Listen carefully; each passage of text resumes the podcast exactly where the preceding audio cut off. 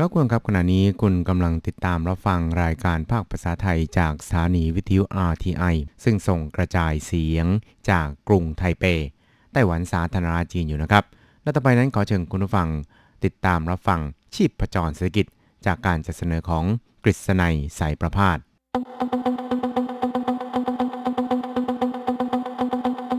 เศรษฐกิจก้าวไกลประชาสุขสันต์จับชีพจรเศรษฐกิจสู่บันไดแห่งความผาสุก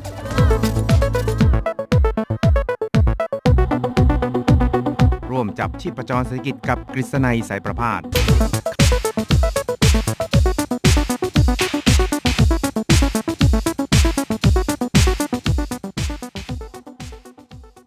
สวัสดีครับคุณผู้ฟังที่รักและเคารพทุกท่านครับ ผมกฤษณัยสารพาดก็กลับมาพบกับคุณผู้ฟังอีกครั้งหนึ่งครับในช่วงเวลาของชีพจรเศรษฐกิจนะครับ ซึ่งก็พบกันเป็นประจำทุกสัปดาห์ในค่ำวันพฤหัสแล้วก็เช้าวันศุกร์ 3 ครั้งด้วยกันนะครับ ก็จะนำเอาเรื่องราวความเคลื่อนไหวที่น่าสนใจทางด้านเศรษฐกิจ ในไต้หวันในช่วงที่ผ่านมา มาเล่าสู่ให้กับคุณผู้ฟังได้รับฟังกันนะครับครับสำหรับคุณฟังที่รับฟังรายการของเราแล้ว แล้วก็มีความคิดเห็นต่อรายการของเรานะครับ ก็ขอความกรุณา แสดงความคิดเห็นได้นะครับที่แฟนเพจหรือว่าที่เว็บไซต์ของเราได้นะครับ ก็จะ เป็นพระคุณอย่างสูงเลยทีเดียวนะครับ ซึ่งความเห็นของคุณผู้ฟังนั้นก็จะเป็นประโยชน์อย่างยิ่งครับ ที่เราจะนำมาพิจารณาเพื่อปรับปรุงรายการให้มีคุณภาพ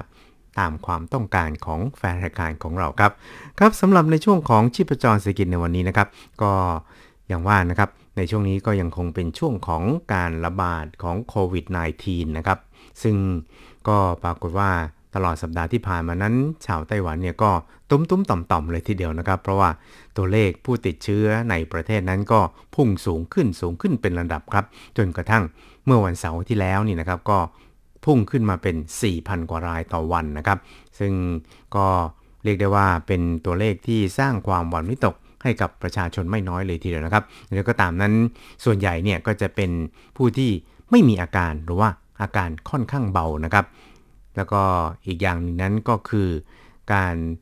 ฉีดวัคซีนของไต้หวันนั้น เนื่องจากมีตัวเลขผู้ติดเชื้อค่อนข้างเยอะเนี่ยนะครับ ก็เลยทำให้กระแสการฉีดวัคซีนเข็ม 3 เข็ม4เนี่ยนะครับก็พุ่งสูงขึ้นนะครับ ผู้คนเนี่ยก็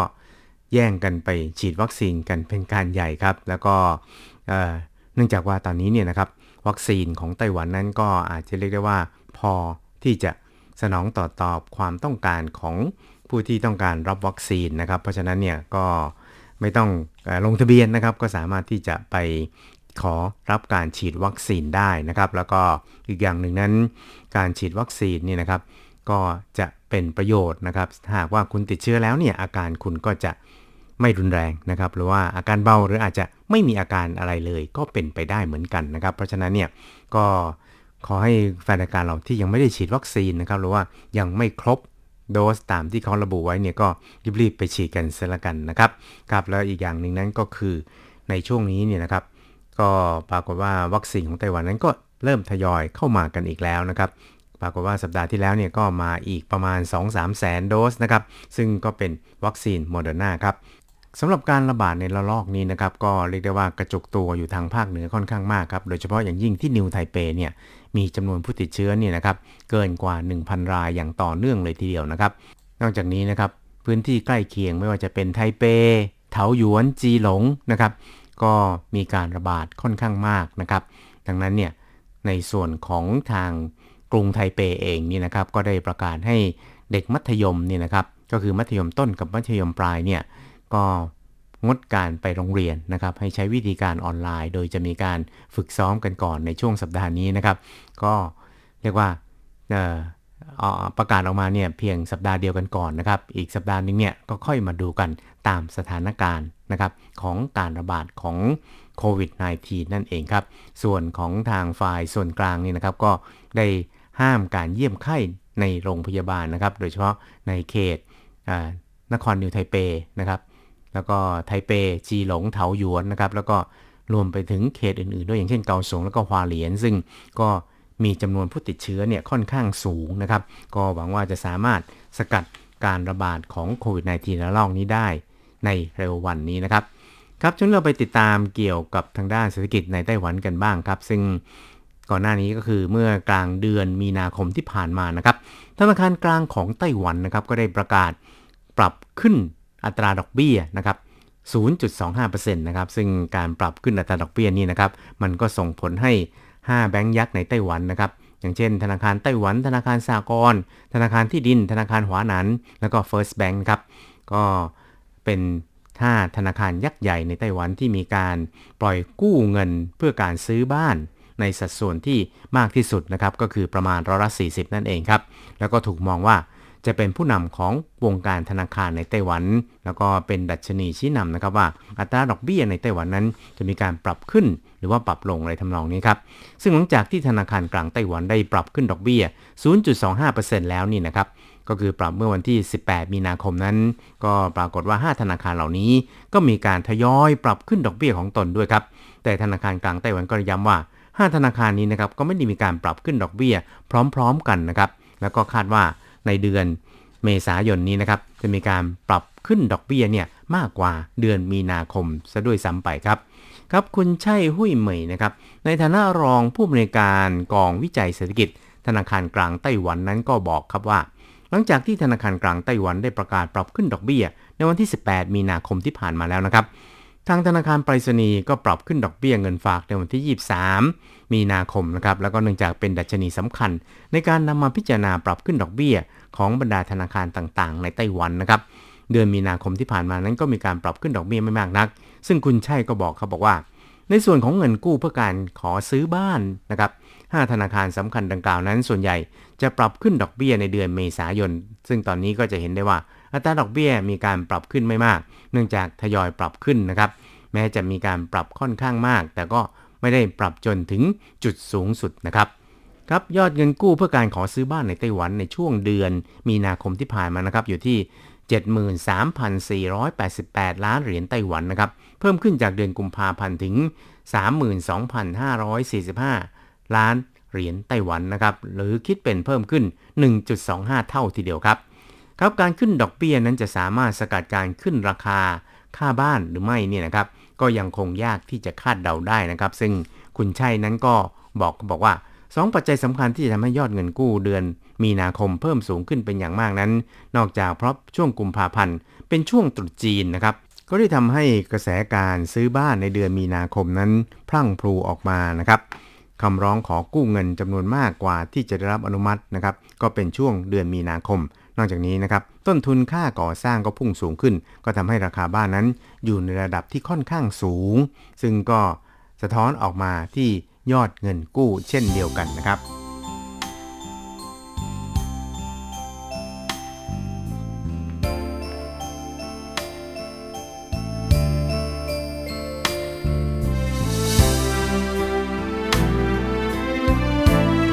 ครับคุณครับขณะนี้คุณกำลังอยู่กับรายการชีพประจรเศรษฐกิจนะครับ ซึ่งมีผมกฤษณัยสารพาดเป็นผู้ดำเนินรายการนะครับครับสำหรับเรื่องราวทางความเคลื่อนไหวทางด้านเศรษฐกิจของไต้หวันในช่วงนี้ ที่ได้รับความสนใจกันไม่น้อยนะครับ ก็อาจจะกล่าวได้ว่าเป็นการให้ความสนใจเกี่ยวกับการยื่นแบบแสดงรายการเสียภาษีเงินได้บุคคลธรรมดานะครับ ซึ่งก็ กำลังจะเริ่มขึ้นแล้วในวันที่ 1 พฤษภาคมนะครับเป็นเวลา 1 เดือนเต็มๆนะครับ ซึ่งเที่ยวนี้เนี่ยนะครับทางกระทรวงการคลังไต้หวันนั้น ก็ได้งัดไม้เด็ดนะครับ โดยให้สามารถยื่นแบบแสดงรายการเสียภาษีเงินได้บุคคลธรรมดา ผ่านทางโทรศัพท์มือถือได้นะครับ เพราะฉะนั้นเนี่ยก็เรียกว่าจะเป็นช่วงที่ทางกระทรวงการคลังไต้หวันนั้น จะเร่งรณรงค์ให้ ประชาชนนั้นรู้จักการใช้โทรศัพท์มือถือ ในการแสดงแบบยื่นการเสียภาษีเงินได้บุคคลธรรมดานะครับ แล้วก็คาดว่าการยื่นแบบแสดงรายการภาษีเเงินได้บุคคลธรรมดาในปีนี้เนี่ยนะครับ จะมีผู้ใช้บริการของโทรศัพท์มือถือเนี่ยนะครับ อย่างน้อย 1 ล้านรายนะครับ ก็ทำให้ได้รับความสะดวกมากยิ่งขึ้นนะครับ เพราะว่าไม่จำเป็นจะต้องเดินทางไปที่ ทางกรมสรรพากรเองนะครับ ก็สามารถใช้การยื่นแบบแสดงรายการภาษีเนี่ยนะครับ ผ่านทางระบบออนไลน์ ก็เป็นการป้องกันการระบาดของโควิดได้อีกทางหนึ่งเช่นเดียวกันครับ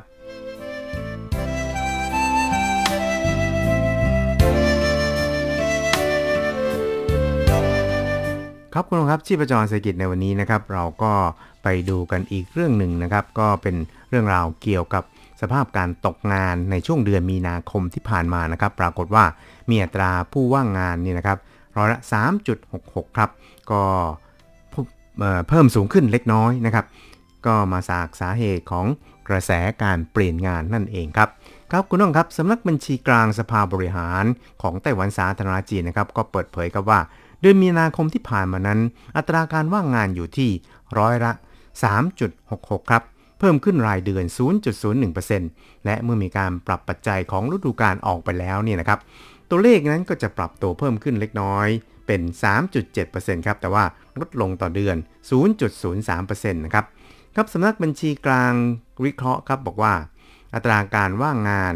เดือนมีนาคมนั้นเพิ่มขึ้น เพราะมีผู้เปลี่ยนงานเพิ่มขึ้นนะครับ สภาพโดยรวมเนี่ยนะครับกล่าวได้ว่าค่อนข้างจะมีเสถียรภาพพอสมควรนะครับ เมื่อกระแสการเปลี่ยนงานหางานได้แล้วนี่นะครับ ตัวเลขก็จะลดลง แต่กล่าวโดยรวมแล้วก็ขึ้นอยู่กับสถานการณ์การระบาดของโควิด -19 ด้วยนะครับ แล้วก็สถานการณ์ทางเศรษฐกิจทั้งในและต่างประเทศ ตลอดไปจนถึงผลประกอบการของวิสาหกิจด้วยครับ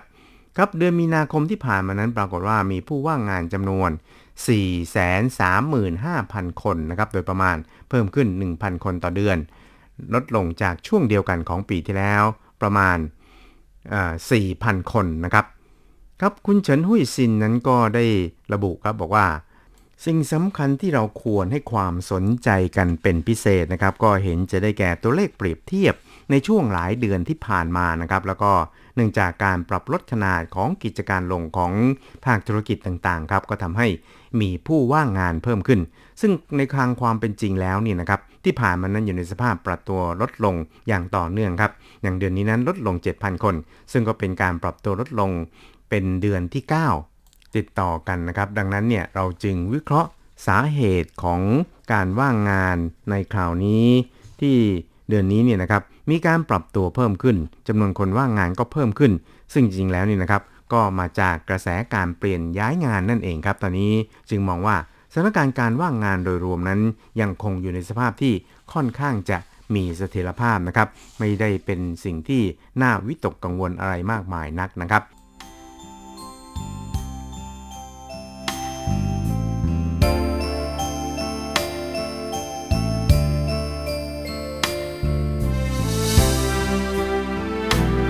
ครับช่วงนี้เรายังพอมีเวลาเหลือในช่วงท้ายของรายการชีพจรเศรษฐกิจนะครับ ก็อยากจะเรียนให้คุณผู้ฟังทราบนะครับว่าในช่วงที่ผ่านมานะครับ IMF ของของโลกนะครับหรือว่ากองทุนการเงินระหว่างประเทศเนี่ยก็มีการประมาณการนะครับ โดยปรับตัวเลขอัตราการเจริญเติบโตทางเศรษฐกิจหรือ GDP ของไต้หวันเนี่ยครับลดลงจากที่คาดไว้ในตอนแรกเนี่ยนะครับร้อยละ 0.01 นะครับก็มาอยู่ที่ 3.2%นะครับในขณะที่ สถาบันวิจัยเศรษฐกิจจงหวาของไต้หวันเองนั้นมีการปรับเพิ่มขึ้นนะครับ โดยปรับเพิ่มขึ้นไปยืนอยู่ที่เกือบ 4%ทีเดียวนะครับ ก็เรียกได้ว่าการพิจารณาของแต่ละสถาบันวิจัยหรือว่าแต่ละหน่วยงานต่างๆ นั้นก็อาจจะมีข้อมูลฐานที่แตกต่างกันนะครับ เพราะฉะนั้นเนี่ยกลางกันเพียงแค่จุด01%เนี่ยก็ถือว่าค่อนข้างเยอะเหมือนกันนะครับ ครับคุณผู้ชมครับเวลาของชิปจรสกิจในวันนี้ก็หมดลงแต่เพียงเท่านี้นะครับ เราจะกลับมาพบกันใหม่ในสัปดาห์หน้า สวัสดีครับ